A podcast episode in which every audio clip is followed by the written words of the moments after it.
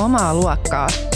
Podcast feminismistä, yhteiskunnasta, kulttuurista ja kaikesta, mikä meitä kiinnostaa.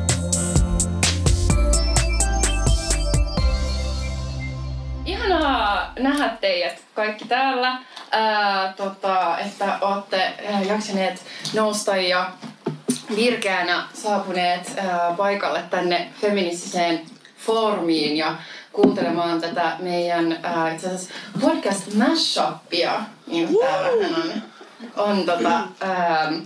on tänään. Eli meidän omaa luokkaa kokoonpanon lisäksi niin meillä on myös Mitä vittua podcastin jäsenet mukana täällä tänään. Passu ja Briksu, jos saa niin kutsua teitä niillä kutsumanimillä, kun te kutsutte toisianne podcastissa. Musta ne on tosi kivat. Mä oon aina halunnut, että mullakin olisi joku lempinimi, mutta me ollaan vaan Mia ja Taija. Meillä ei niinku ole mitään tollaisia. Niin se sulla on vaan se kalajalka, mutta mä en haluta käyttää sitä. Ei lähdetä siihen kavikseen. Joo. Mut siis tosiaan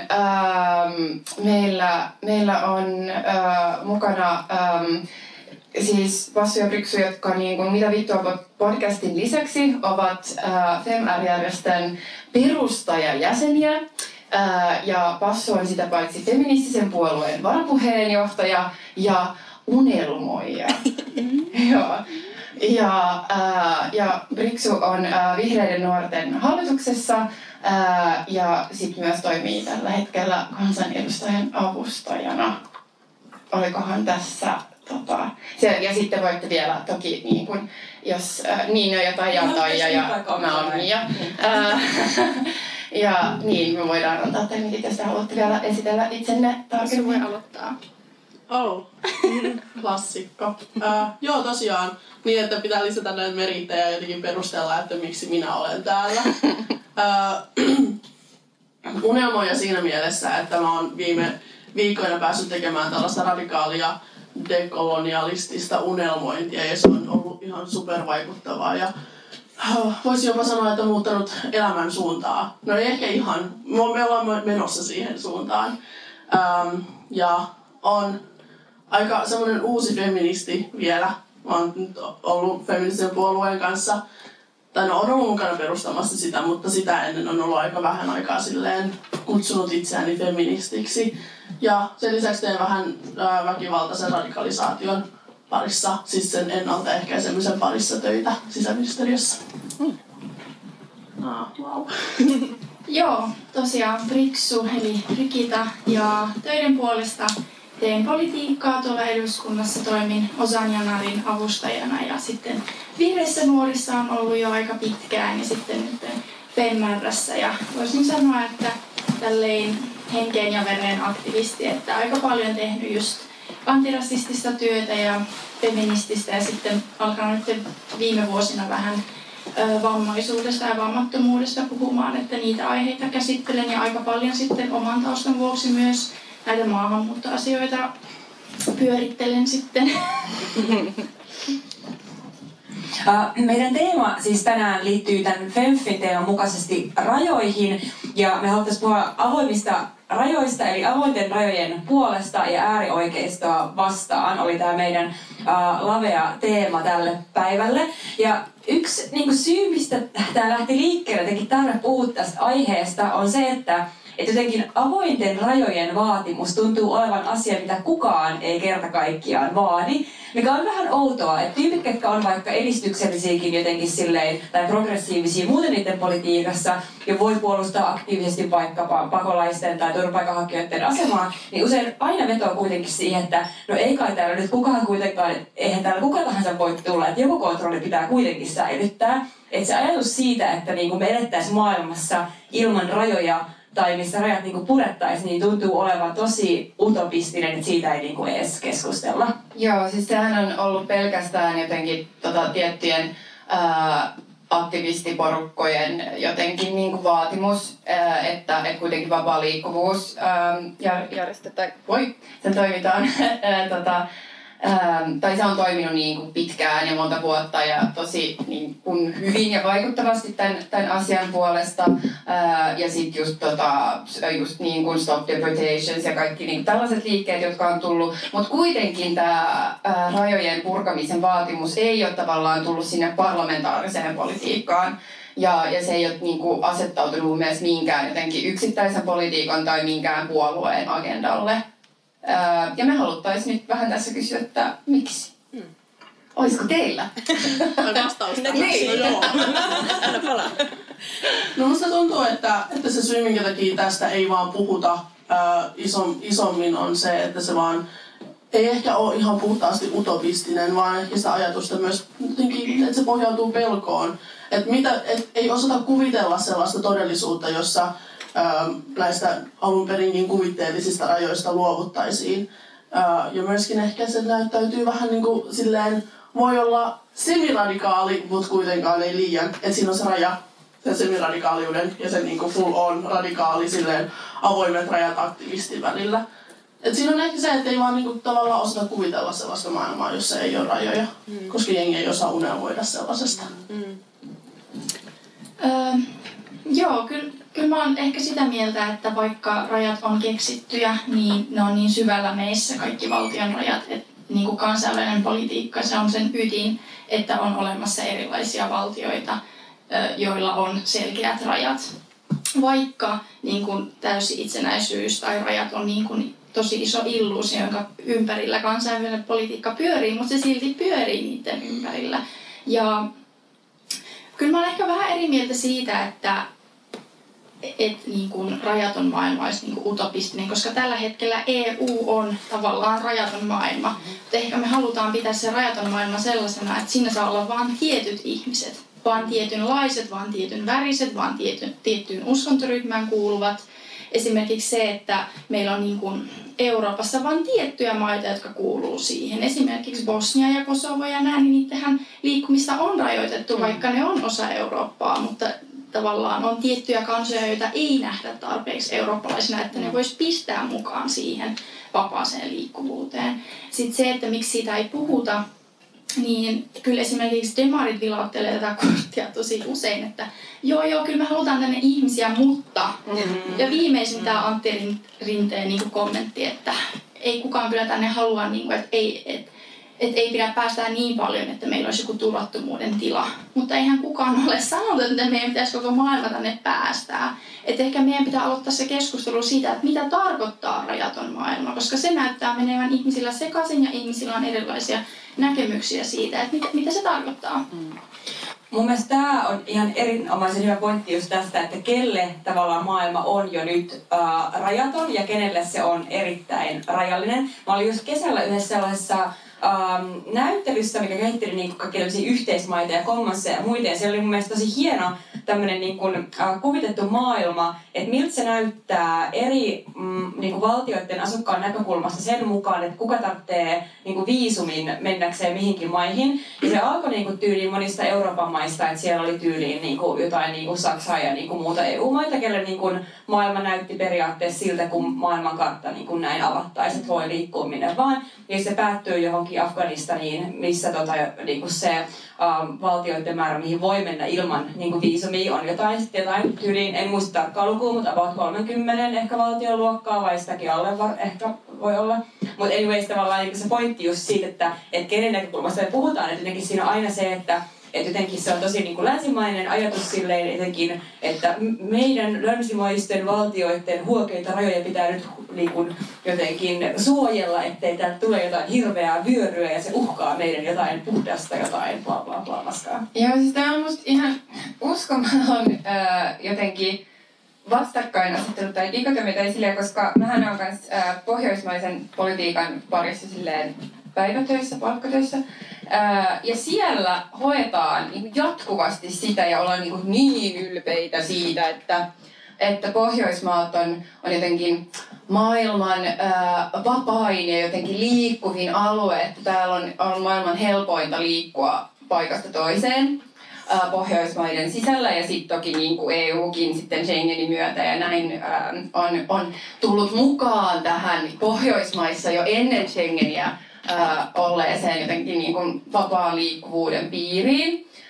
Mutta samaan aikaan, kun sitä jotenkin koko ajan fiilistellään, niin missään vaiheessa ei puhuta siitä, että sitä haluttaisiin laajentaa.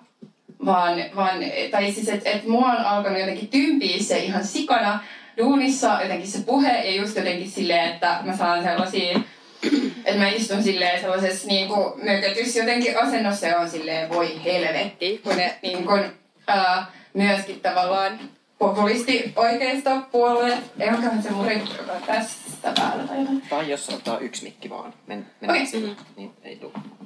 Jep. Tää on kyllä musta kiinni. Mä oon jotenkin... mikit ei tykkää. No joo. Tai sit mä puhun kovaa.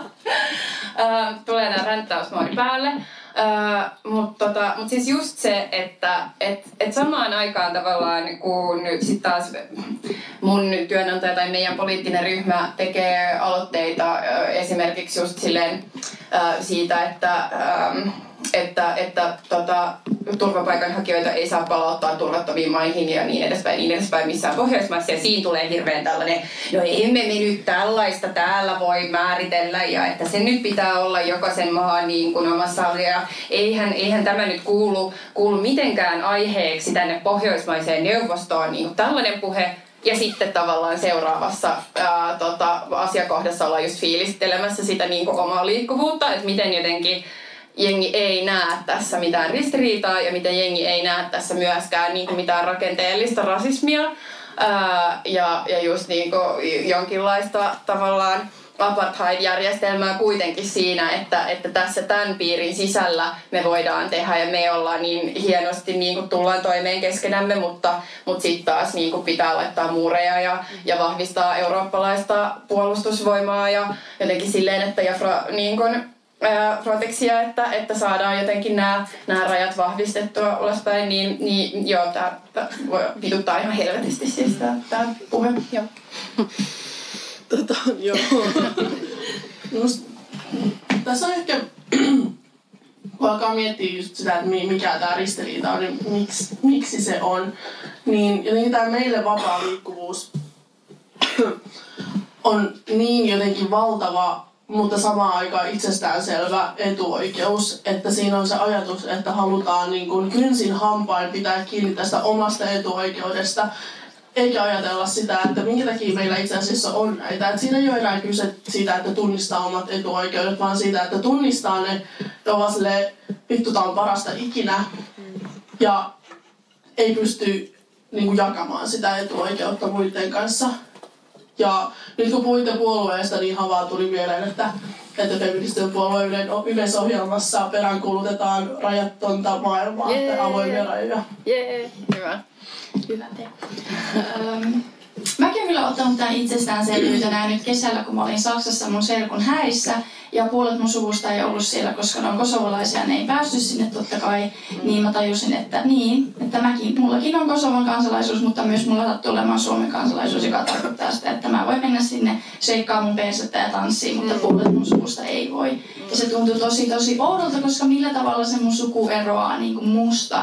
Millä tavalla se mun serkku, joka asuu Saksassa, eroaa yhtään enempää niistä. Mutta sitten jotenkin vaan tajus sen, että tavallaan, että kun asetetaan tietyille maille tiettyjä ehtoja, että okei, te päästetään superfansin hienon asian niin kuin piiriin vasta sitten, kun te olette tällaisia kuin me halutaan.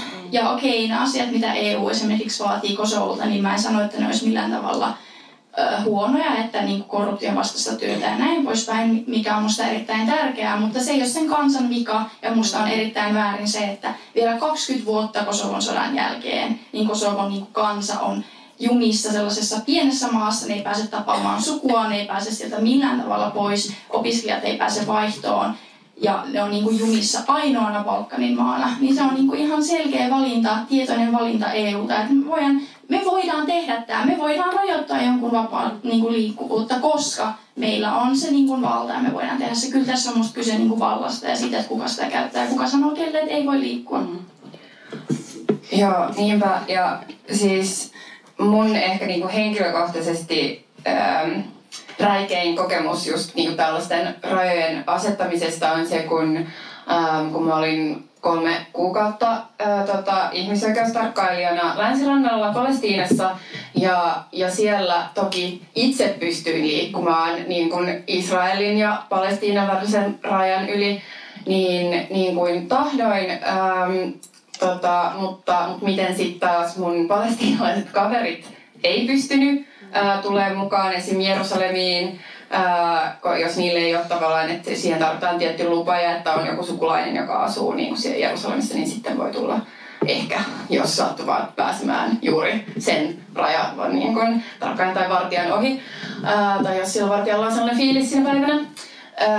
Mutta ylipäätänsä millainen se liikkuminen kyllä oli myös siellä länsirannan alueella, että on tavallaan tarkastuspisteitä eri paikassa ja sä et voi niin kuin elää sellaisen aikataulun mukaan, että mun pitää olla kello tää ja tää tuolla. No mä tiedän, että mulla tulee menee about näin pitkään, jos mä kävelen tai noin pitkään, jos mä niin kuin menen julkisilla, vaan sun pitää olla se, että mun pitää mennä ihan helvetin paljon aikaisemmin lähteä liikkeelle, koska mä en voi tietää, että kestääkö se matka sinne, niin kuin joka tavallaan, jos ei olisi tämä ongelmia kestää 20 minuuttia, mutta se voi kestää 3 tuntia.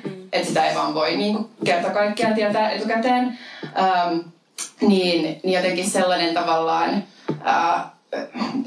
sit tavallaan kun ymmärsi sen ja joutui itsekin liikkumaan sillä tavalla, että okei, että ylipäätänsä sille, että miten se vaikuttaa koko just siihen arkeen, että ei voi koskaan tietää, että miten sä pääset paikasta toiseen tai pääset sä just näkemään sun sukulaisia, miten ja milloin ensi kerralla, vaikka ne ei edes asuisi niin hirveän kaukana, että vaikka ne asuisi vaikka 60 kilometrin päässä, mutta sitten se kuitenkin tuntuu just sellaiselta, että siinä on sellainen helvetin iso muuri ja lentokoneita ei ole, puhumattakaan nyt kaikista viisumiprosesseista ja silleen, mutta tavallaan just se kuitenkin, koska kuitenkin itse on sisäistänyt sen tunteen siitä vapaudesta niin pitkälle, kun on tottunut siihen, että okei, että mä voin mennä ihan tavallaan melkein minne vaan, ja jos mä menen jonnekin, minne tarvitsee viisumia, niin sit mun pitää vaan suunnitella se vähän aikaisemmin ja hakea sitä ja maksaa siitä jotain, mutta tavallaan, että se on teoriassa kuitenkin silleen mahdollista. Ja sitten on sellaisessa tilanteessa ja elää sellaisessa niin kuin pidemmän aikaa silleen, että se voi itse asiassa olla, että mä en pääsekään tonne. Ja just se niin kuin vihaisuus ja katkeruus ja jotenkin silleen ärsytys, mikä siitä nousee, niin myös tavallaan se, että se niin kuin on arkea aika monelle. Tuli mieleen tuosta viisumiasiasta, niin tällä hetkellä Suomessa on tosi monta uiguuripakolaista, ketkä yrittää saada niin kotimaahan jääneet sukulaisensa niin Suomeen tai edes Eurooppaan. Ja Suomen tämä pakolais- tai turvapaikanhakuprosessi ei todellakaan niin palvele yhtäkään uiguuria, koska ensinnäkin ongelma on se, että tavallaan Suomen suurlähetystö Pekingissä sijaitsee Pekingissä ja uiguurit asuu pääosin tavallaan Kiinan länsirajalla, niin ensinnäkin siinä on se kysymys, että pääseekö sieltä liikkumaan sinne. Luultavasti ei pääse, ja myöskin se, että miten saadaan viesti lähetettyä sille sukulaiselle, että hei, sun pitää mennä tähän aikaan suurlähetystöön tekemään tämä oleskelulupahakemus, jos on kyse perheen yhdistämisestä. Ja luultavasti yhteyttä ei todellakaan ole, koska se on turvallisuusriski. Jotenkin tämä rajat ja niiden olemassaolo on mulle jotenkin uiguurina tosi jotenkin paradoksaalinen niin ajatus, koska samaan aikaan meillä on tämä suuri itsenäisyystaistelu menossa, jossa halutaan niitä omia rajoja ja halutaan pitää kiinni meidän niin kuin omasta kansallisidentiteetistä, joka on vahvasti ollut sidoksissa siihen niin kuin maantieteelliseen alueeseen ja meidän rajoja on rikottu. Ja samalla sitä niin kansan itsemääräämisoikeutta on loukattu, mutta sitten samalla jotenkin ajatus rajattomasta maailmasta on niin se seuraava vaihe. Ja mä en oikein tiedä, miten itsekään suhtautuu siihen, että pitäisikö mun jotenkin luopua tai jotenkin miettiä, että okei, rajaton maailma, että kyllä, että Itä-Turkestaan joo, että niinku, ei mitään rajoja, kyllä sinne, niinku, että joku tämmöinen kansojen välinen solidaarisuus, että ei kukaan tavallaan mitään niin kuin pahaa ei voi tapahtua, mutta sitten samaan aikaan kun on se historia siinä taustalla, niin mä en osaa niin kuin yhdistää kahta ajatusta tai kahta unelmaa siitä, että rajaton maailma oma itsenäisyys. Mä en tiedä, onko sulla ajatuksia Kosovon suhteen? No kyllä mä tosi usein väittelen mun serkkojen kanssa Kosovossa tästä aiheesta, kun ne on sillä, että saatana niin ketään ei pitäisi ottaa Kosovoon ja voi herra jumala nämä Kosovon serbit ja bosnialaiset ja turkkilaiset, että miksi meidän pitää asua täällä niiden kanssa ja näin poispäin. Ja sit mä oon sillä, hei, että 20 vuotta sitten te lähditte täältä ja nyt, niin kun, että me ollaan siellä diasporassa ja niin kun, me eletään siellä niin kun, tätä samaa elämää kuin mitä niin kun Kosovon serbit ja Kosovon turkkilaiset täällä. Et meillekin sanotaan, että lähtekääpäs nyt vittuun täältä, anteeksi, saako tässä kirjoilla? niin, ehkä käy myös sitä ristiriitaa ja sitten on tullut siihen lopputulokseen, että niin kauan kun on sorrettu tai on sorretussa asemassa, niin on musta ihan ok myös vaatia niitä rajoja ja sanoa, että, niin kun, että älä tule tähän, koska sä sorrat mua, kun sä tulet tähän. Ja se on ihan eri keskustelu ja ihan eri tavallaan keissi sitten. Se, että miten me saadaan se rajaton maailma, niin se tarkoittaa sitä, että meillä ei pitäisi olla sortoa. Mutta siihen on ihan sikapitkä matka, että meillä ei ole sortoa. Siihen on ihan sikapitkä matka, että Kiinan uiguureja ei enää sorreta. Siis se, ja se tavallaan se on ihan ymmärrettävää, että jos kuuluu sellaiseen kansaan, mikä on käynyt läpi tai käy läpi jotain todella isoa niin kuin kansallista traumaa tai kansallista tragediaa, kuten vaikkapa joku tosi iso sorto tai sota, niin se on ihan ymmärrettävää, että siinä vaiheessa kokee sellaisia tunteita, että haluaa vaan ne rajat ja haluaa olla siinä yksin oman kansan kanssa. Mutta sitten se voi myös mennä ihan äärimmilleen, mitä vaikkapa nyt Israelissa tapahtuu, että kansallinen trauma käännetään ihan niin kuin päinvastoin, että sitten ollaan sillä, tänne ei haluta ketään, jopa niitä, jotka ovat täällä olleet. Kyllä.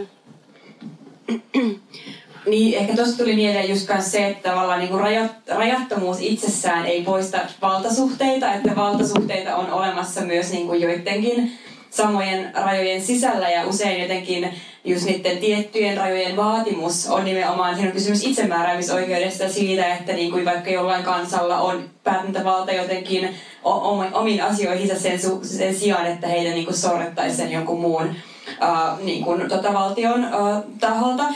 Toinen tähän liittyvä teema, mikä mulle tuli mieleen, liittyy myös niin erilaiseen nationalistiseen symboliikkaan. Mä mietin esim. Tapaa, millä vaikka Sultan Said Ahmed tosi usein käyttää erilaisia vaikka Suomi-leijona niin kuin jotain kuvastoa tai just näitä lätkäpaitoja tai niin kuin muuta, että tavallaan ottaa haltuun semmoisen symboliikan, mistä niin kun on jotenkin rodullistettuna ihmisenä tullut ulos suljetuksi, on nähty silti, että sinä et ole suomalainen ja niin kuin näin, että tavallaan sen kautta jotenkin niiden haltuunotto on tosi eri juttu kuin se, että, niin kuin, että mä vaikka piilaisin nyt jotain silleen Suomi-leijona-asiaa tai jotain sellaista, ja mun mielestä se on vähän sama logiikka kuin ehkä näissä niin kuin rajoissa, että paljon on kuitenkin kyse siitä, että kuka tulee luetuksi, kuuluvaksi johonkin ryhmään ja niin kuin erilaiset ulossulkemisen ja sisäänoton mekanismeista. Ja silloin tavallaan nämä rajat ja symbolit on vaan nimenomaan niin kuin symboleja sille sisäänotolle, että niitä voi tavallaan myös kääntää niitä tarkoitusta vastaan. Saanko mä tähän kommentoida?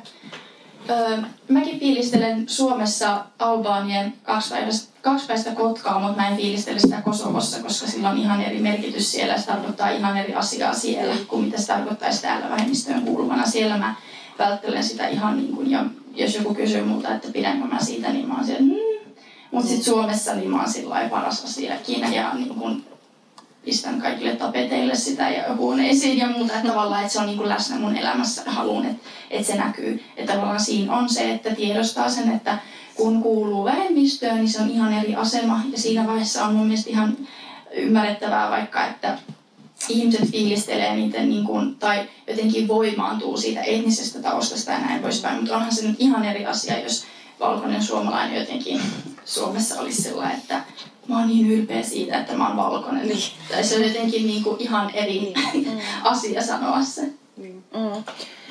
Niin, se on just ehkä sitä, että mihin niitä symboleja käyttää. Että käyttääkö niitä silleen muodostamaan jonkun tietyn tyyppisen tai just tavallaan tällaisia ehkä ulkonäöllisiä tai jotenkin rajoja sille, että ketkä kuuluu joukkoon ja ketkä ei kuulu joukkoon. Mä oon siis itse vaikka miettinyt nyt tätä Kalevalakorun naarasleijonakampanjaa. Ja sitten mulla on kyllä tullut siitä vähän silleen, että vaikka mä ymmärrän sen, niin kuin sen pointin siinä, ja musta se on tosi siistiä, että vaikka joku niin kuin joku Östergaard käyttää sitä, mutta sitten mä oon silleen, että en mä ehkä pystyisi käyttämään sitä. Että mulle tulisi niinku liian kuitenkin sellaiset vibat siitä, että et mulla on niinku suomileijona kaulassa ja mitkä assosiaatiot mulla sille, siitä tulee. Ja sit tulee vähän sellainen silleen, nyt mä oon jossain niinku sellaisilla rajamailla, missä mulla tulee epämukava olla, koska lukeekohan joku tähän, tai siis jotain, mä itse jopa luen siihen jotain, mutta sitten joku toisen kaulassa musta se on siistiä. Mm-hmm. Mm. Mielestäni on aika hassu ajatus, että jotenkin mä en identifioidu ollenkaan suomalaiseksi, vaan tosi usein sanonut, että mä oon ennemmin helsinkiläinen kuin suomalainen. Ja myöskin se, että mun ei jotenkin anneta olla suomalainen ja mä en halua käyttää siihen mun omia resursseja, että olisi niin kuin silleen, hei katsokaa, olen superkiitollinen Suomen valtiolle ja nyt mä olen suomalainen ja olen integroitunut ja vittu jee. Mut sitten toisaalta niinku naarasleijona koru, niin se herätti ihan sikana ajatuksia ja myöskin niinku se, että niinku jotenkin Alma promoo sitä. Niin jotenkin mun mielestä niinku teidän suomalaisten täytyisi jotenkin. Kyllä se on kuitenkin Suomen kansallissymbolista, eikä ei se ole mikään asia, jonka, niin kuin, minkä rasistit on joskus keksinyt niin pönkittääkseen sitä omaa niin paskaansa. En mä tiedä. Kyllä mä niin tajun, että jotenkin tää on niin hassu kela keskellä tällaista niin avoimet rajat keskustelua, mutta niin kauan kuin ei ole niitä avoimia rajoja ja on niin Suomen valtio ja Suomen valtion sisällä näitä kansallissymboleja käytetään hyväksi, sen viestin lähettämisessä, että jotkut ei kuulu tänne, niin mitä tavallaan se on ehkä mun mielestä myöskin solidaarisuuden osoittamisen merkki, jos tavallaan tiedostaa itse sen viestin ja kontekstin, jolla kantaa sitä korua tai Suomen lippua tai jotain. En mä tiedä, ihmisenä, jolla ei ole ikinä ollut oikeutta kantaa omaa lippuaan tai kansallissymbolia, niin se on jotenkin tosi erikoinen ajatus, että täällä jotenkin kieltä, että se olisi niin tosi silleen, en mä halua pitää mitään suomileijonaa, koska se on vähän outo. Mutta toisaalta se herättää ihmisissä niin vahvoja tunteita ja se on jotenkin symboli sille, mihin ei usko ja millaista maailmaa ei halua, koska rasistit on onnistunut omimaan sen valitettavasti, mutta siitä myös tavallaan rasismi on niin vastenmielinen ilmiö, että siinä tavallaan siinä kestää tosi paljon, että ihmiset jotenkin pystyy ottaa siitä sen kaikun tavallaan pois. Että kyllä, kyllä mulla menee kylmät väreet, kun mä näen, että jollain ihmisellä on suomileijonakoru. Kyllä mä ahdistun siitä. Ja mä oon tavannut siis useita ihmisiä, joista mä tiedän, että ne on vaikka vasemmistoliitossa tai vihreissä. No sulla on eri tapaus, koska tavallaan tietää sen, että minkä takia hän sitä pitää. Mutta kyllä kun mä oon joskus nähnyt jollain, että sen suomileijonakoru, niin mä oon ollut sillä että okei, että miksi? Että kyllä mun on pakko sanoa, että kyllä se mua ahdistaa tosi paljon ja mä oon yrittänyt siitä jotenkin myös kasvaa pois, koska ei ole myös muutakaan reilu olla. Jotenkin mä koen, että ei ole reilu olla sillä että koska rasistit pitää sitä tai ominnossa, niin nyt kukaan muu ei saisi käyttää sitä. Että kyllä mä tiedostan tämän, mutta kyllä mä myös tiedostan sen, että mä ahdistun sitä tosi paljon. Mä ajattelin, että voisiko mä tehdä tästä niin kuin rasistien ehdoilla menemisestä tällaisen jännittävän aasinsillan Hillary Clintoniin, koska me ollaan ehdotuksia tästä. Mutta siis olen ehkä lukenut siis Hillary Clinton antoi niin kuin Guardianille tällaisen haastattelun tällä viikolla, se utsoitiin myös Hesarissa tässä ihan tyyli eilen tai jotakin tällaista. Ja niin kun, pointti, mikä tässä niin kun jutussa oli, hengittäkää syvään, oli jotenkin se, että tavallaan, että hän niin kun kommentoi tätä niin kun äärioikeiston nousun niin kun uhkaa vaikka Euroopassa ja niin kun lähti tälle linjalle, että et rajat pitäisi jotenkin silleen, tai pitäisi olla tiukempi rajakontrolli, että se, että niin kun tulee liikaa niin kun pakolaisia tai turvapaikanhakijoita, niin se tavallaan on polttoainetta näille niin kun ääriliikkeille. Ja tästä jännittävä johtopäätös on jotenkin se, että rajat pitäisi niin kuin laittaa kiinni. Sä haluat lisätä jotain, mutta anna mulle takaisin. Tää on just tää, jos meillä on vain yksi linkki. Sitten menee tällaista. No ei, mut just siis tuohon samaa, että musta niinku siis. Et mä en tiennyt, että pitäisikö just itkeä vai nauraa, kun mä luin sitä Clintonin haastattelua, koska se siinäkin oli silleen, että että kun Merkelkin on ollut niin suuri sydäminen ja hän on nyt kaikkea niin kuin jotenkin pehmeyttään vaan ottanut näitä vastaan. Ja silleen sitten just tavallaan pysähtyy hetkeksi kelaamaan, että kristilliskonservatiivi antaa Merkel. Joo, että on niinku tää jotenkin tällaisen avoimuuden ja solidaarisuuden ja pehmeyden suuri symboli Euroopassa, että mitä tääkin jotenkin merkitsee, että jos se on niinku päässyt siihen positioon. Niin, mutta anna nyt se kommentti. Tää juttu vielä, mut siis niin, että se mikä mua jotenkin siis häiritsi tässä jotenkin silleen niinku vaan, no okei, moni asia nyt ehkä häiritsi tässä, mut niinku se ehkä pointti, minkä mä olisin ehkä tässä nostaa esille on vaan tavallaan niinku se, että miten vastenmielistä on tapa, millä ihmisistä puhutaan jonkun hiton poliittisen strategian silleen pelinappuloina. Että hei, et huomaatteko, että meillä on tää valtava poliittinen ongelma, mikä on oikea ongelma siis niin kuin Euroopassa äärioikeiston nousu. Mutta on jotenkin silleen, että joo, että me nyt niin kuin silleen otetaan niin kuin nämä tyypit, jotka kaikkein eniten niin kuin tarttis jeesiin ja ollaan silleen, että sori, te ette sovi meidän poliittiseen strategiaan, että tulkaa myöhemmin uudestaan. Valkoinen feministi on aina valkoinen feministi. Se ei sit muutu. Ja kyllä silloin kun oli vaalit ja kaikki oli sillä Hillary, kaikki punavihreät feministit ja omassa kuplassakin kaikki paniitti sitä. Ja mä olin vaan sillä että niinku, mä oon siis aidosti sitä mieltä, että jos Hillary olisi valittu, niin sen maahanmuuttopolitiikka ei ole yhtään erilaisempaa kuin Donald Trumpin. Et se on ihan tietoinen fakta, mutta siis kyllä jotenkin kun luki sitä haastattelua, niin oli vähän sillä, että okei, että niinku taas tää on vittu meidän vika, että taas niinku meitä syytään taas tää on meidän vanhempien vika, että olisiko meidän pitänyt vaan jäädä sinne ja niinku jotenkin se, että kun mikään ei tunnu riittävän, että jotenkin, että samat tyypit on sillä, että jos täällä onkaan niin paljon rasismia, niin miksi te ette vastusta sitä? Ja sitten kun me vastustetaan sitä, niin sitten ollaan sillain, niin, mutta te vastustatte tätä väärin, koska teidän ei olisi pitänyt tulla tänne. Niin jotenkin se, että okei, no mitä meidän pitää sitten tehdä? Niin sitten me palaan taas Kosovoon.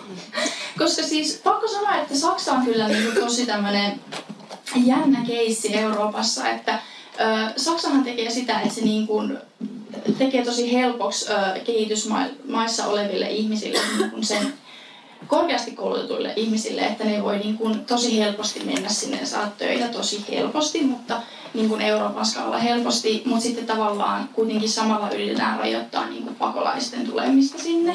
Et se on tietenkin se, mikä mua ärsyttää tosi paljon tässä keskustelussa on se, että jos sä tulee joku vitun insinööri tai lääkäri, niin sitten kaikki haluaa sut, mutta sitten kun sä et ole sitä, tai olet, mutta olet niin kun pakolaisasemassa, niin sit sä ootkin niin kun taakka yhteiskunnalle, jota ei vaan voi kantaa.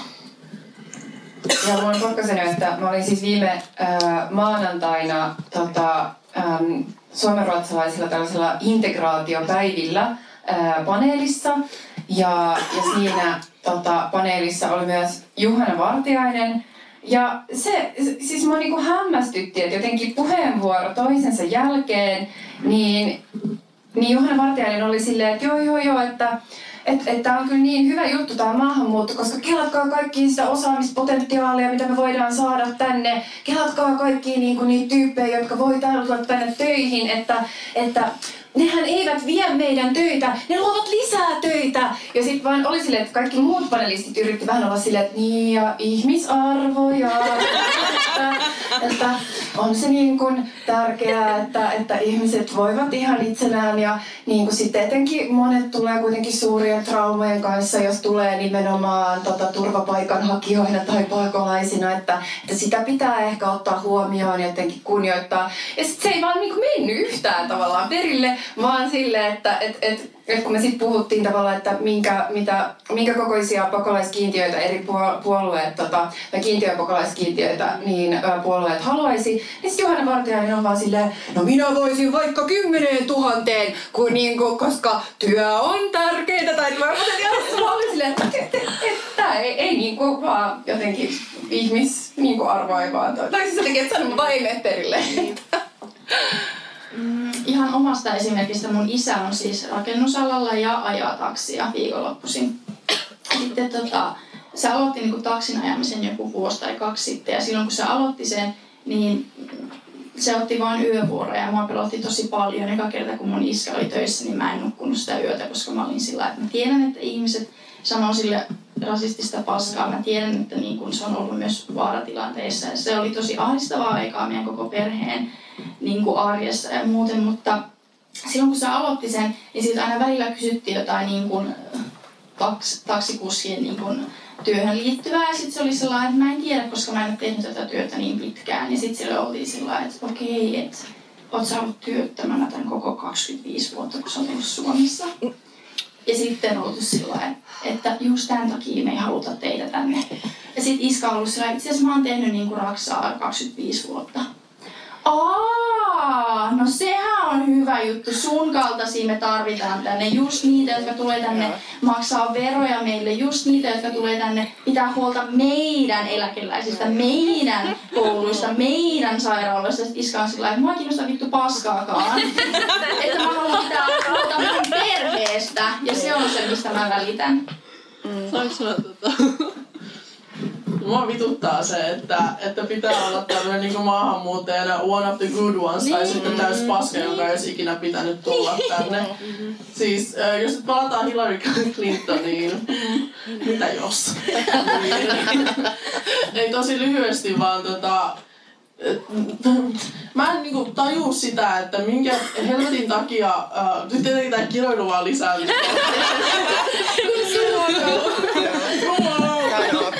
Niin, että meillä on ollut Suomessakin meidän oma Hillary Clintonin niin kuin todella pitkään. Niin kuin ihan niin kuin muutama mainitaakseni Kai Mykkänen. Ihan vitun sama, miten karismaattinen ja ihana onkaan. Niin Antti Rinne, vaikka se ei ole karismaattinen. Siis Paula Risikko. Siis niin kuin kaikki saatanan sisäministerit, ketä Suomella on ollut. Ei kukaan niistä ole jotenkin ollut silleen, niinku maahanmuutto, kyllä, että niinku ihmisarvo on kaikilla ja inhimillisempää niinku turvapaikanhakijapolitiikkaa ja niinku meillä on kyllä täällä tilaa kaikille, vaan se on aina ollut sitä, että se on niinku retoriikka on pohjautunut siihen, että koko maailman vittu pakolaiset haluu Suomeen. Täällä ei oo niin vitun ihanaa, kun te kuvittelen.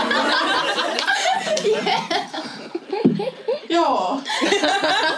No siis sehän on se pointti oikeesti siinä, että esim. Silloin kun mun isä pakeni, niin eihän se edes tiennyt niin kuin Suomesta. Millainen sää täällä on? Niin, silloin kun sille sanottiin, että mene Suomeen, niin se oli sellainen, okei, mä tiedän, että sillä on paljon järviä ja mitä muuta mä en tiedä. Jotenkin se, että ihmiset olisi niin kuin jotenkin erityisesti spesifisti haluaisi tänne, niin se ei pidä paikkaansa. Et yleensä ihmiset menee sinne, missä ne tietää, että siellä on sen maalaisia ihmisiä siitä maasta lähteneitä, joka tarkoittaa niin kuin useimmiten Saksaa, koska siellä on paljon Lähi-idästä, siellä on paljon Balkanista ja niin kuin Pohjois-Afrikan maista. Mutta jotenkin tämä ajatus siitä, että kaikki haluaisi Suomeen sen vitun niin kuin saatanan sosiaaliturvan takia, niin jotenkin vähän sillä, että tulee vähän sellainen fiilis, että niin kuin, ettekö te ymmärrä sitä, että ensinnäkin kuinka pieni määrä se sosiaaliturva on. Että sen takia ihmiset ei lähde. Toiseksi se, että niin kuin, pakolaisiksi lähtee myös niitä ihmisiä, joilla on ollut ihan kaikki elämässään. Siis, jos miettii vaikka mun isää, niin siis Herran Jumala niin kuin hyvin tämmöinen poika, joka niin oli pääsemässä yliopistoon ja niin kuin poliisin lapsi ja niin kuin Kosovon suurimman yrityksen pääsihteerin lapsi ja näin poispäin. Niin jotenkin ei se, jos mä puhun sen kanssa tästä aiheesta, niin se on sillä, että ei se ole niin kuin, ei se tule mieleenkään koskaan, että se voisi lähteä jonnekin Suomeen, mistä se ei tiedä mitään, tietää vaan, että siellä on vitusti järviä, mutta ei muuta. Ja sitten yhtäkkiä se onkin pakkaamassa kamoja, kun sen isä sanoo silleen, että sun on nyt vaan pakko lähteä, että mä en voi niinku enää suojella sua. Ja jotenkin se, että mulla menee nytkin kylmän väreet, kun mä puhun tästä, koska tavallaan tietää sen, että että miten niin kuin omat vanhemmat on käynyt läpi sen, että miten ne on tullut ja miten, niin kuin, kun ne on tullut tänne, niin ne on ollut sillä lailla, että näekö mä enää koskaan mun sukua ja niin kuin munkin vanhemmat eros silloin, kun mun isä tuli tänne ja mun iskä oli niin huonossa kunnossa, että se jätti sille vaan yhden kielen avaimen perään ja oli sillä, että tässä niin kuin muisto mulle ja ei mitään enempää. Sitten kun kuulee, että jotkut on sillä niin, että meidän tuet ja näin poispäin, niin ketään ei kiinnosta niin kuin Suomen tuet. Ensinnäkin on vitun pienet ja niillä ei elä. Ja toiseksi niin kuin, niiden takia ei vaan tulla. Se on niin. Minä olen ihan nopsa avaamaan. Sitten tämmöinen niin maahanmuuttaja tai rodullistetun ihmisen vastuuttaminen vaikka rasismista tai äärioikeiston noususta on jotenkin, että sitä on joutunut kuulemaan tosi paljon viime aikoina. Et, niin kuin, kuka vittu haluaa olla se rodullistettu, kun se rodullistettu kävelee jonkun Soldiers of Fordin partion vierestä? Mihin toi pohjautuu toi vastuuttaminen? Ja se on niinku kaikilla tasoilla, vaikka silleen, että niinku, pakolaiset tulee, joten äärioikeisto nousee, tai sulla on mielenterveysongelmia, no ehkä rasismi on sun asennekysymys. Noin tuollaista niinku kaikilla eri tasoilla. Mä haluaisin palata vähän vielä tähän taloudelliseen pointtiin, jos puhuit just näistä niin kuin vaikka sosiaaliturvasta ja muusta. Niin yksi asia, mitä mä myös olen miettinyt, on se, että kun onhan vaikka mun viiteryhmässä silleen aivan legit ajatus silleen muuttaa johonkin maahan, missä vaikka akateemisesta työstä maksetaan parempaa palkkaa. Että vaikka silleen, että ei ole hirveäksi massikeiseriksi pääse kyllä silleen nousee täällä yliopistolla, niin kuin missä itse on duunissa. Että tavallaan se on täysin legit, että ei kukaan kyseenalaista sitä, että oletko sinä nyt tällainen eri tason pakolainen, kun muutat silleen niin kuin parempien jotenkin silleen palkkojen perässä, niin tämä on myös niin kuin mun mielestä relevantti kysymys, että kenelle on sallittu muuttaa paremman toimeentulon niin kuin perässä. Ja mä sanoisin, että aika monelle, ketkä vaikka tulee Suomeen paremman toimeentulon perässä, niin on kyse vielä niin kuin ehkä enemmän niin kuin hengen ja elämän kysymyksiä kuin vaikka silleen niin kuin mulle aika keskiluokkaisen tyyppinen, joka on vaan sillä, että olisi kiva saada parempaa palkkaa tai niin kuin jotakin niin kuin muuta. Et mun mielestä se on myös yksi asia, jotenkin kun puhutaan totta kai niin kuin tärkeästi niin kuin ihmisoikeuksia siitä, että miten niin kuin ihmisten pitää saada niin kuin turvaa ja muuta, mutta kun me kuitenkin eletään kapitalistisessa yhteiskunnassa, niin se, että jos asuu jossain, missä ei ole massia ja sä oot niin kuin ihan sikaköyhä ja sun niin kuin jotenkin vaikka elinkeino on jotenkin silleen romutettu tai muuta, niin kyllähän se on ihan legit syy lähteä. Tai siis silleen, että sitä mä en kanssa tajua, että miksi siihen liittyy niin vahva demonisointi, että jotenkin taloudelliset syyt on jotenkin silleen huonoja syitä jotenkin silleen muuttaa tai ylittää rajoja. Siis toi sinisten Tiina Elovaara, joka on kyllä niin kuin yleensä hyvin huono ja näin poispäin, vaikka onkin hyvin paskassa puolueessa, niin teki tämän aloitteen tästä joku hemmetin sisu niin kuin oleskelulupaa tai joku sisu tämmöinen, että niin kuin tavallaan jos et sä saa sitä niin kuin oleskelulupaa, mutta sä oot osoittanut, että sä oot menestynyt tässä yhteiskunnassa niin hyvin, niin sä voit hakea sitä sisupaskaa ja sen kautta jäädä tänne. Että jos sä oot jotenkin vaikka kirjoittanut niinku ällät kaikista ja puhut miljoonaa eri kieltä tai jotenkin sillä lailla, että osoitat, että sä nyt oot hyödyksi tälle kapitalistiselle yhteiskunnalle, niin sit sä voit jäädä tänne. Sitten kaikki oli sillä lailla, myös vihreissä jotenkin oli vähän sitä, että tämä on kyllä tosi hyvä juttu. Sitten mä olin sellainen, no on se hyvä juttu siinä mielessä, että mitä enemmän keinoja, niin kuin, että tänne voi jäädä, niin fine for me. Mutta se ei ole kyllä niin kuin se, jotenkin se pohja siinä ja se ydin siinä, että samaan aikaan meillä pakkopalautetaan ihmisiä. Ja okei, Tiina Elovaara niin kuin on puhunut pakkopalautuksia niin vastaan sillä, että on sanonut, että nämä pitäisi keskeyttää. Mutta jotenkin tavallaan samaan aikaan meillä pakkopalautetaan ihmisiä ja jotenkin ei nähdä sitä ongelmaa, mutta sitten samaan aikaan ollaan sillä joo, mutta fiksut insinöörit. Mä en tiedä, miksi mulla joku juttu te fiksut, niin kun, te, jotka olette niin kun käynyt yliopiston ja te, jotka niin kun, olette tosi hyviä ja olette integroitunut eli assimiloitunut tähän yhteiskuntaan, niin te saatte jäädä, mutta noi muut ei. Niin se on niin kun se ongelma siinä. Joo, siis toihan on just sellainen, mitä tavallaan tapahtuu, kun on just paljon puhetta siitä, että pitää saada lisää keinoja tavallaan ihmisille, jotka on hakenut turvapaikkaa, mutta jos he ei ole oikeutettu siihen, että voisi niin kun sit taas työluvan kautta jäädä tai opintojen tai joku tällaisen, joka siis taas, vaikka mun mielestä just mä oon ihan samaa mieltä siitä, että totta kai, että meillä on pakko olla niinku lisää mahdollisimman paljon keinoja, mutta toikin just niinku luokkaistaa ihmisiä just sen tavallaan kykyjen perusteella, että on silleen, että no niin, että jos sä oot työkykyinen, niin kun sä tuut turvapaikanhakijana, niin jolloin voi ajatella, että saattaa olla aika paljon tavallaan se matka itsessään, mutta sitten vielä tavallaan se, mitä sieltä lähtömaassa on tapahtunut, niin ei ehkä ole niin kuin työkykynsä huipulla sinä hetkenä. Niin just tavallaan tämä silleen, että aina vaan just tämä hyöty niin kuin aspekti.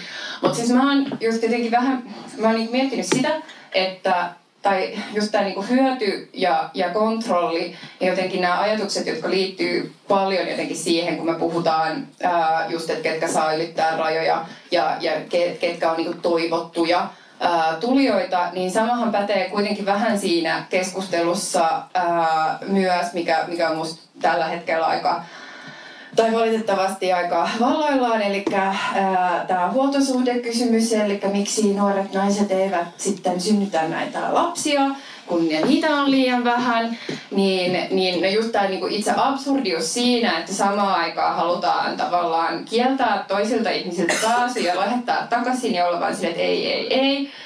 Mutta sitten taas niinku toisille ollaan silleen, että nyt saatana lisääntykää, että te olette ihan kelvottomia, kun te ette niinku, te haluatte vaan opiskella ja niin toteuttaa itseänne ja tehdä vaikka pelata pleikkaa mieluummin, kun silleen hoivata lapsia, ja se ei ole niin kuin nuorille naisille suvaittavaa, että jotenkin sehän on niinku tavallaan sit samasta ajatusperheestä tai sit samasta niinku kontrollista ja sit samasta kuitenkin niinku seksismiin ja rasismiin perustuvasta hierarkiasta tulee nämä ajatukset, ja niillä on kuitenkin juuri ehkä sitten tällaista äärioikeistolaista perää, ja mua pituttaa ja pelottaa myös se, että miten paljon sitä mainstreamataan ja miten niinku vähän ihmiset miettii, että mistä nämä ajatukset tulee, miten ne on niin kuin, suhteessa toisiinsa, vaan ne niin kuin, otetaan vaan sellaisena faktana, että no joo, kyllähän niin kuin jonkun pitää noista vanhuksistakin pitää huolta ja kyllähän jonkun pitää verot maksaa, niin sitten se niin kuin, häviää jotenkin se, että hei, mistä se on oikeasti kyse, että just tavallaan, että kaikki halutaan johonkin tiettyyn tuotannolliseen ja niin kuin, hyödyllisen ihmisen muottiin.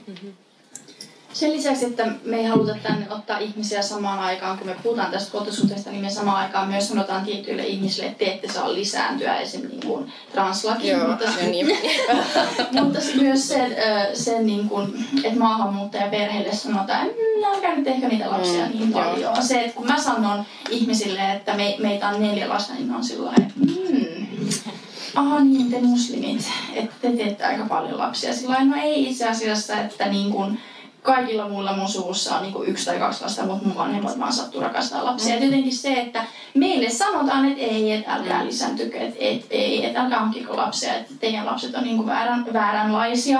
Ja siis se, että kun oli kunnallisvaalit, niin puhuttiin tästä niinku maksuttomasta ehkäisystä nuorille, niin Jyväskylässä Jyväskylän perussuomalaisten nuorten puheenjohtaja sanoi, kun häneltä kysyttiin paneelissa, että pitäisikö niin kun olla maksuton ehkäisy alle 25-vuotiaille, hän sanoi, että ei, mutta maahanmuuttajille pitää olla maksuton ehkäisy, että he eivät saa lisääntyä. Ja tämän lisäksi, anteeksi Passu, niin siis jotenkin mua ärsyttää itseäni tosi paljon se, että kaikesta tulee mainstreamia ja hienoa, kun valkoiset tekee sitä. Et esimerkiksi se, että me ollaan molemmat kaksikielisiä ja kukaan ei ole kyllä koskaan sanonut mulle, että se on kyllä niin hienoa, että sä puhut myös albaania äidinkielenä, mutta jumalauta, jos joku saksalainen skidi puhuu saksaa ja suomea ja englantia, niin kaikki on sillain, oh my god, että Suomi on nyt pelastettu, että sä puhut saksaa, että sä tulet niinku pelastamaan tämän maailman ja niinku, että jotenkin, että sä oot niinku hyödyksi tälle maalle. Sitten samaan aikaan niinku halutaan rajoittaa sitä, että maahanmuuttajien lapset sais niinku opetusta myös niinku äidinkielellään tai että sais käydä niinku äidinkielen tunneillaan myös omalla kielellään. Et tää on tosi niinku ristiriitaista. Ja siis loppujen lopuksi mä oon sitä mieltä, että kaikki kapitalismissa kietoutuu aina niin kuin seksismiin, rasismiin ja niin kuin vähemmistöjen syrjintään. No se sitä saako elää postkolonialistisessa patriarkaalisessa tässä nyt tuli niin monta juttua, että saa kiinni mun ajatuksista. Tässä meidän podcastissa. Niin. Me ei suunnitella niitä. Niin, siis jos niinku ihan nopeasti vaan kommentti tuohon niinku maahanmuuttaja- ja turvapaikanhakumeinkeihin, niin kyllähän siinä on aika pitkälti kyse valkoisuudesta ja rodullistamisesta. Ja eikä siinä on niinku... Niin, siinä sitten palataan intersektionaaliseen feminismiin ja siihen, että mitä kaikkia eri syrjintäperusteita voi olla, niin joillakin niitä on se 15. Ja sitten on paha olla. Ja sitten vastuutetaan sitä kaikesta paskasta. Joo, ei muuta. Niin mä mietin, kun mä jotenkin rakastan näitä aasinsiltoja, niin jotenkin kun tässäkin on puhuttu nyt paljon just tällaisesta, niin kuin just tästä hyvän maahanmuuttajan jotenkin tällaista hahmosta, ja paljon tällaista niin sanotusti niin kuin meritokraattisesta ajattelusta ja tämmöistä niin kuin ansioon perustuvasta niin kuin tavasta arvottaa ihmisiä, että jos sä oot korkeasti koulutettu, jos sä oot oikealla tavalla kielitaitoinen tai sä oot niin kuin oikealla tavalla sitä ja tätä ja sä oot tuottava yhteiskunnan jäsen, niin sit niin kuin hyvä, mutta jos et ole näitä, niin sit niin kuin huono.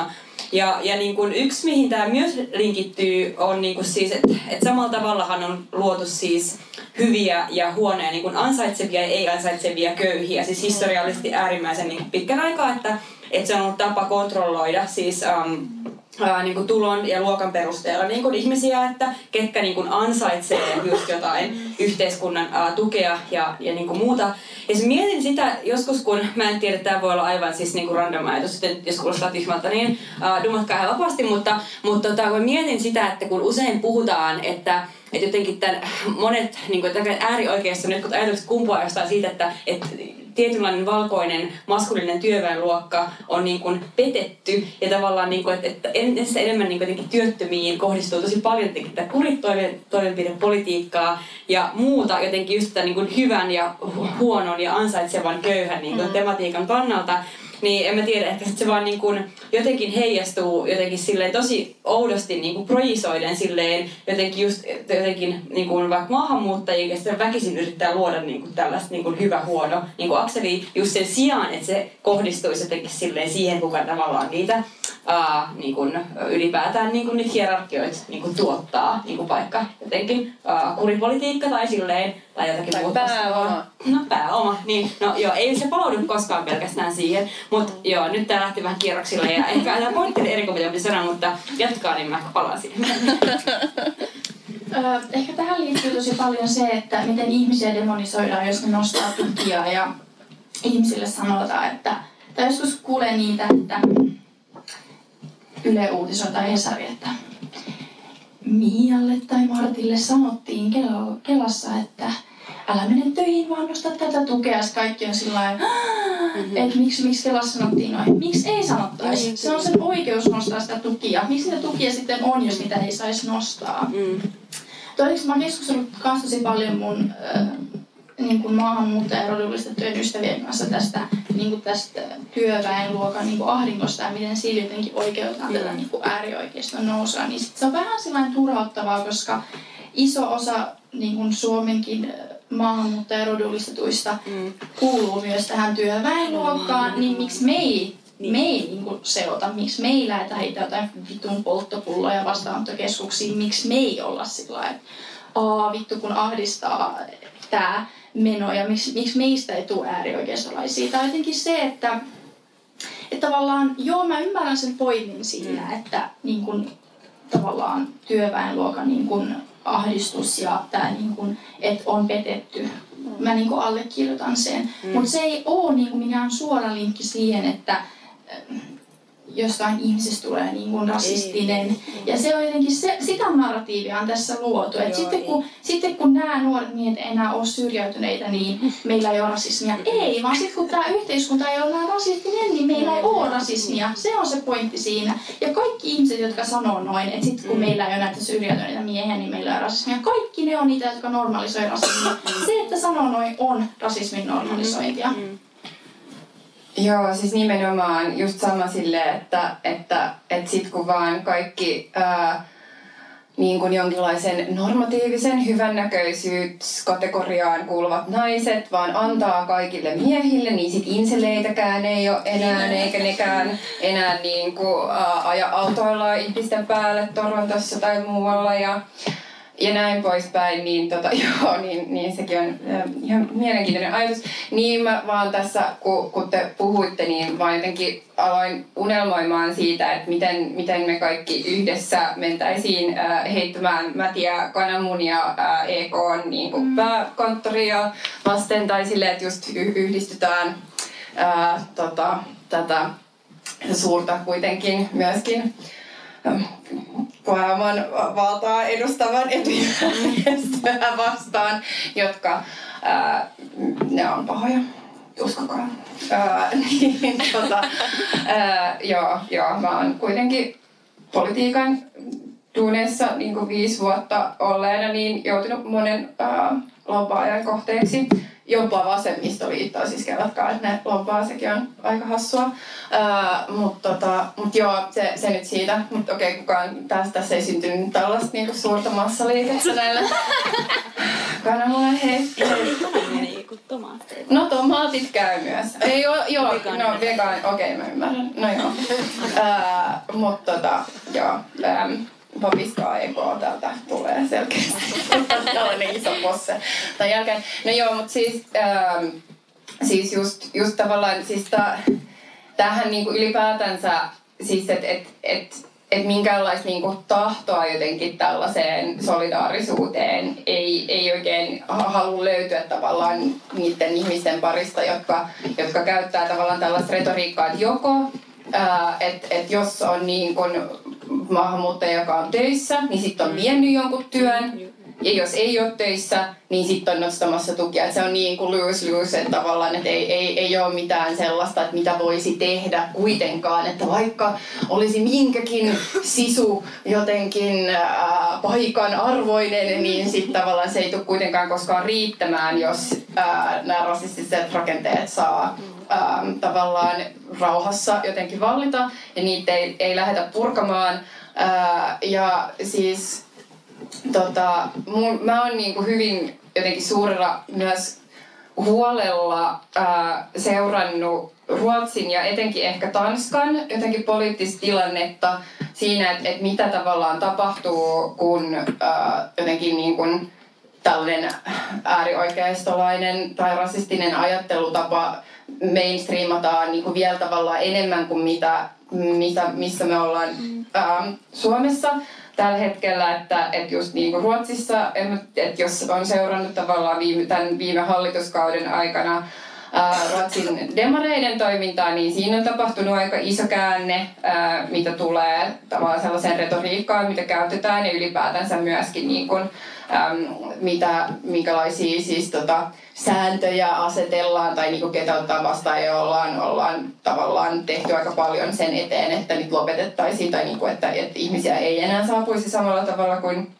kuin silloin, kun Reinfeldt joskus sanoi. Mä en yleensä ehkä Reinfeldtia hirveästi siteeraisi, mutta kun se oli silleen tää sen eeppinen viska öppnä vora järttan puheenvuoro, niin kun milloinkohan tää olisi voinut olla, no ehkä silleen 5 vuotta sitten tai jotain, niin siinä ollaan niinku tultu aika jotenkin toiseen suuntaan, mutta miten sitten taas niinku Tanskassa ollaan siirrytty tavallaan vielä eteenpäin, että siellä myöskään, siis Folkparti, joka on heidän populistinen äärioikeuspuolue, niin ei ole istunut hallituksessa, mutta ne voi vaan fiilistellä sitä, että ne on tavallaan saanut vaikutusvaltaa silleen, että kaikki muut puolueet on niinku omaksunut niiden jotenkin ajattelutapaa niin pitkälle, että siellä tehdään kaikenlaisia just niinku gettolakeja ja siellä tehdään niinku ollaan siirtymässä tavallaan ajattelemaan nyt niin, että itse asiassa tämä integraatio, että eihän se ole hirveän hyvä juttu, koska sehän estää ihmisiä lähtemästä pois silloin, kun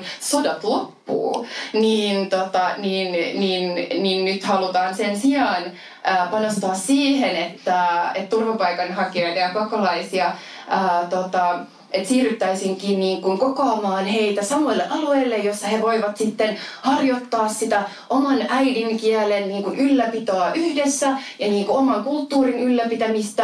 Ja ei niin kuin sekoiteta hirveästi tähän niin kuin kantatanskalaiseen väestöön, jotta heille ei synny sellaisia emotionaalisia siteitä maahan, jotta niin kuin on helpompi sitten, kun jossain vaiheessa heidän niin kuin kotimaassaan tilanne on sellainen, että olisi sopivaa lähteä, niin sitten lähdetään. Ja sitten, että mä oon vähän kyllä ehkä tällainen foliohattutyyppi, kun tulee silleen äärioikeistaan Euroopassa, ja mä seurailen niin sitä, että miten Steve Bannon tekee ajatushautamoa Brysseliin, jonka nimi on The Movement, ja miten se hengailee nyt Roomassa ja niin puhuu italialaisten äärioikeispuolueiden kanssa ja rahoittaa Alankomaiden Geert Wilders islamofobi kansanedustajan niin kun, kaikkia projekteja. Mutta silleen, että tämä on niinku totta. Tai siis tavallaan, että tällaista tapahtuu, eikä ylipäätänsä vaan niinku jossain sellaisissa Euroopan maissa, joita me helposti ollaan silleen, että no niin, siellä Puolassa tai siellä niinku jossain, että siellä ollaan tosi, tai Unkarissa, että siellä ollaan tosi niinku, jotenkin, tai siellä just on sellainen tosi konservatiivinen ajattelutapa ja siellä ollaan niinku vihamielisiä tavallaan, vaan että ihan meidän kulman takana Pohjoismaissa tai siis silleen kaikkialla just kuitenkin kasvaa tällainen ajattelutapa, niin sen takia mä ajattelin ehkä tässä loppua kohden myöskin kysyä, että mitkä on sellaiset strategiat, mitä me voidaan käyttää silleen rajojen avaamisen puolesta ja ylipäätänsä niin kuin näiden tendenssien vastustamiseksi. Pieni kysymys. Ehkä ylipäätänsä niin rasismin ja äärioikeiston, niin jos esimerkiksi kuulutte puolueeseen tai olette osa jotain poliittista niin liikettä, niin pidätte tavallaan huolen siitä, että se niin äärioikeiston tämmöinen narratiivi ja diskurssi ja niin maailmankuva ei lähde normalisoitumaan siinä teidän omassa liikkeessä, joka olisi 10 vuotta sitten sanonut, että ei vitussa, että niin pysytään tästä kaukana. Koska Kyllä mä tuun kertomaan mun lapsille, mitä on tehty vuonna 2015, kun on tullut pakolaisia. Kyllä mä tuun kertomaan niille, että jos on olemassa vielä joku päivä kokoomus, kyllä mä tuun sanoa niille, että älä vittu äänestää niitä, koska ne teki näin silloin, kun minä olin nuori. Ja kyllä mä tuun muistaa tämän kaiken. Kyllä mä tuun muistaa kaikki ne puolueet, kaikki ne tahot, jotka on sanonut asioita, jotka on ollut normalisoimassa rasismia tai mitä tahansa syrjintää, koska se ei mulle kyse arvoista, vaan kyse mun elämästä ja mun ihmisarvosta. Ja siinä mä en jousta, eikä kenenkään tulisi joustaa. Ehkä se on se, niin kuin, mitä mä niin kuin neuvoisin teitä, että jotenkin, että meille niin kuin rodullistetuille ja valkoisille niin kuin liittolaisille niin ehkä tulee semmoinen, että meidän saa häpeä sitä, että me vastuutaan rasismia. Että ehkä meille sanotaan, että no onko nyt vittu pakko kaikista asiasta niin kuin narista? No on pakko. Että on pakko reagoida, on pakko sanoa, en mäkään haluaisi olla, mutta teette sen tilanteen sellaisen, että mun on pakko. Niin ehkä se, että ei tavallaan ei unohda sitä, että minkä takia tätä tehdään ja ei unohda sitä, että niille ihmisille, jotka on rasismin uhreja, niin niille se, niin kuin me ei vaan unohdeta sitä, että se, että joku Kai Mykkänen, niin kun, silloin kun siitä tuli niin kun sisäministeri, että silloin mä muistan, että mä iloitsin ja mä olin sillä, että okei, ehkä nyt tulee jotain muutosta ja nyt ei ole niin kun tullut mitään muutosta, niin kyllä se on sellainen asia, mitä mä en voi niin kun antaa anteeksi. Että se ei ole mulle vaan politiikkaa, vaan se on mulle henkilökohtaista. Joo. Vau. Wow. Mä oon ehkä 2 sellaista, niin kuin mitä jokainen voi tehdä, tai 3, katsotaan. Yksi on siis oikeasti, te olette oikeassa paikassa tällä hetkellä. Intersektionaal feminismi, se on jotenkin niin helppo juttu jotenkin upottaa kaikkeen, mitä tekee. Miettii jotenkin, että en mä tiedä, tää jotenkin saa mut osittain jotenkin tosi silleen niin kuin herkäksi, mutta sit samalla tosi vihaseksi. Että minkä takia meillä on olemassa näitä työkaluja, jos me ei käytetä niitä, jos me ei implementoida niitä vitun hyviä oppeja, ihan kaikkea mitä me tehdään. Ja en mä tiedä, no yksi semmoinen niinku suluissa on äänestäminen, koska totuus on se, että me ei vielä eletä sellaisessa maailmassa, jossa äänestämättä jättäminen voisi tavallaan, mä en henkilökohtaisesti usko, että äänestämättä jättäminen voisi saada muutoksen. Joskus se ehkä saa, mutta tällä hetkellä Suomen politiikka riippuu aika pitkälti eduskunnasta ja sen tekemistä päätöksistä. Mm. Ja vaalit on tulossa. Niin miettikää siinä samalla äänestyspäätöstä tehdessänne, että äänestättekö tai ei, niin millaista politiikkaa te itse ajatte elämässä. Ja sitten unelmointi. Koska vaikka vituttaa ja vaikka on toivotonta ja vaikka ihan kaikki jotenkin näyttäytyy sellaisena, että ei vaan niin kuin jaksa ja kaikkeen pitää aktivistina, kaikkeen pitää reagoida ja kaikkeen pitää jotenkin ottaa itse vastuu toisen ihmisen teoista, niin joskus on ihan, tekee ihan hyvää miettiä, että millainen ihminen mä olisin, jos mun ei tarvitsisi joka päivä olla jotenkin tällaisessa reaktiivisessa suhteessa maailmaan. Ja eikä edes niin kuin maailmaa, vaan tavallaan kaikkeen niin kuin rasismiin ja seksismiin ja ylisukupolvisiin traumoihin. Et joskus pitää vaan miettiä, että onks mä tavallaan niin kuin määritteleekö mun henkilökohtaiset vaikeudet sen, että kuka mä oon ja annaks mä sen määritellä. Ja mua vituttaa sellainen ajatus, että ihminen tai tavallaan, että niin kuin struggle on se, joka määrittelee, joka tekee sut vahvaksi. No ei tee. Mm.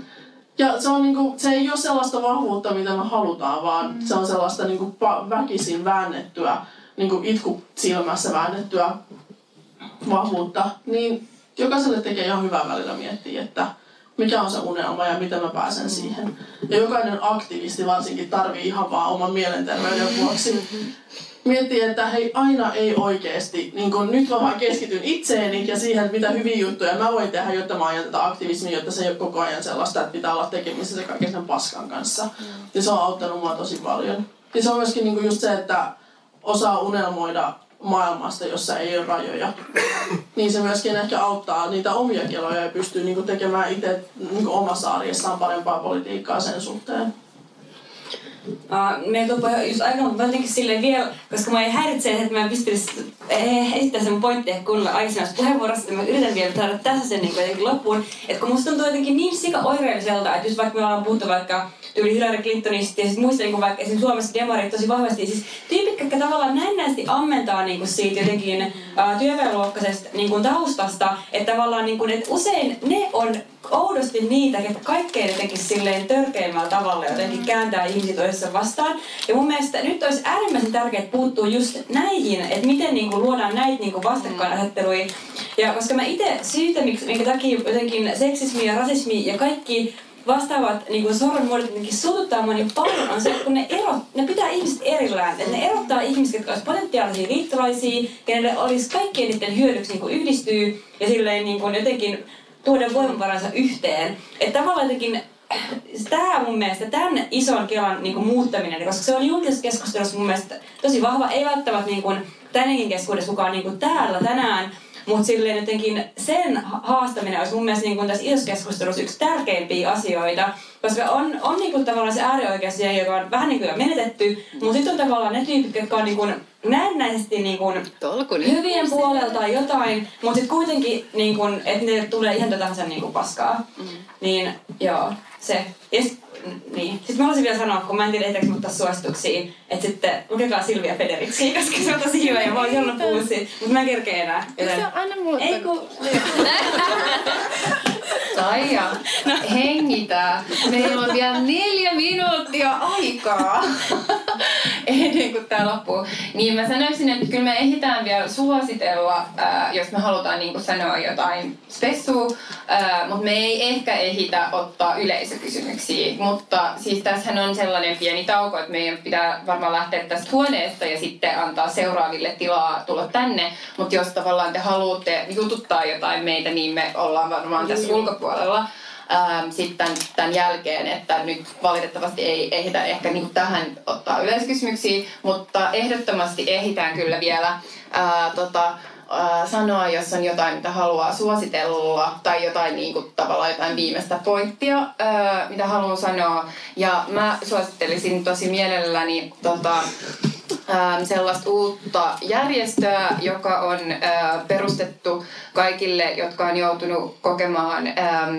verkkovihaa. Eli meitä ei vajenneta ry. Et sen voi sekata, löytyy Facebookista ja netistä ja silleen, koska just nimenomaan tämä kaikki paskaa, mistä me ollaan tässä käsitelty viimeisen tunnin ja 15 minuutin aikana, myös monien ihmisten elämässä valitettavasti materialisoituu sellaiseksi niin kuin, vihaksi ja vainoksi, mitä joutuu kestää rasistien ja seksistien toimesta netissä, niin sitten löytyy nyt onneksi tällainen tuki sitä vastaan. Mä suostelen smoothisti punkun ja kokiksen sekoittamista keskenään. Oi vittu! Tai valkkari ja spraittia.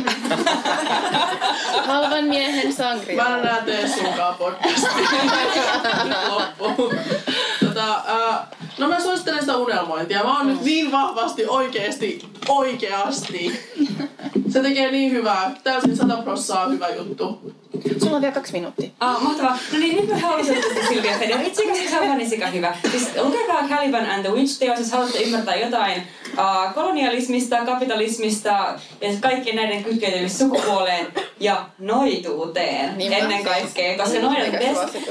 Ja niin kun, joo, ja tää liittyy tähän niin kun rajatematiikkaan vahvasti, mutta nyt en kerkeä sitä hirveästi avata, mutta jotenkin just tää, että et, niin tää kolonialismi paskaa, niin onhan se nyt jumalauta, että niin kun jengi on vaan niin kun silleen vittu mennyt niin kun silleen mestoihin, mitkä ei oo vittu niitten, silleen tappanut ihmisiä ja heivannut sieltä niin kun himoistaan niin kun pois ja laittanut kaiken silleen, anteeksi, siis uusiksi siellä, niin kun tuhannut siis kaiken, niin sit on silleen samat tyypit, taikka siis samojen tyyppien perintö on nyt silleen, että joo, ei tänne länsimaihin, ja miten te olette niin juntteja siellä näissä kehitysmaissa, niin siis kerrotkaa oikeasti mikä logiikka. Niin, joo, et lukekaa Silvia Federici, siis suosittelen.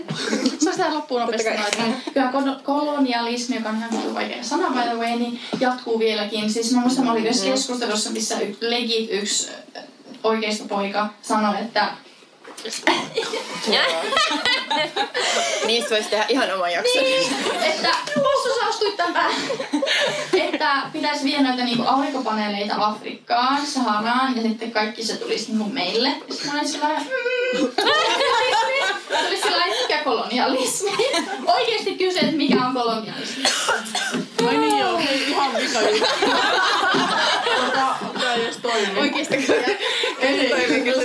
Ilkeät oikeesta pojat vie. Kuunnelkaa mitä vittua podcastia. Joo. Kyllä löytyy iTunesista hyvää settiä. Tätä samaa paskaa. Omaa luokkaa.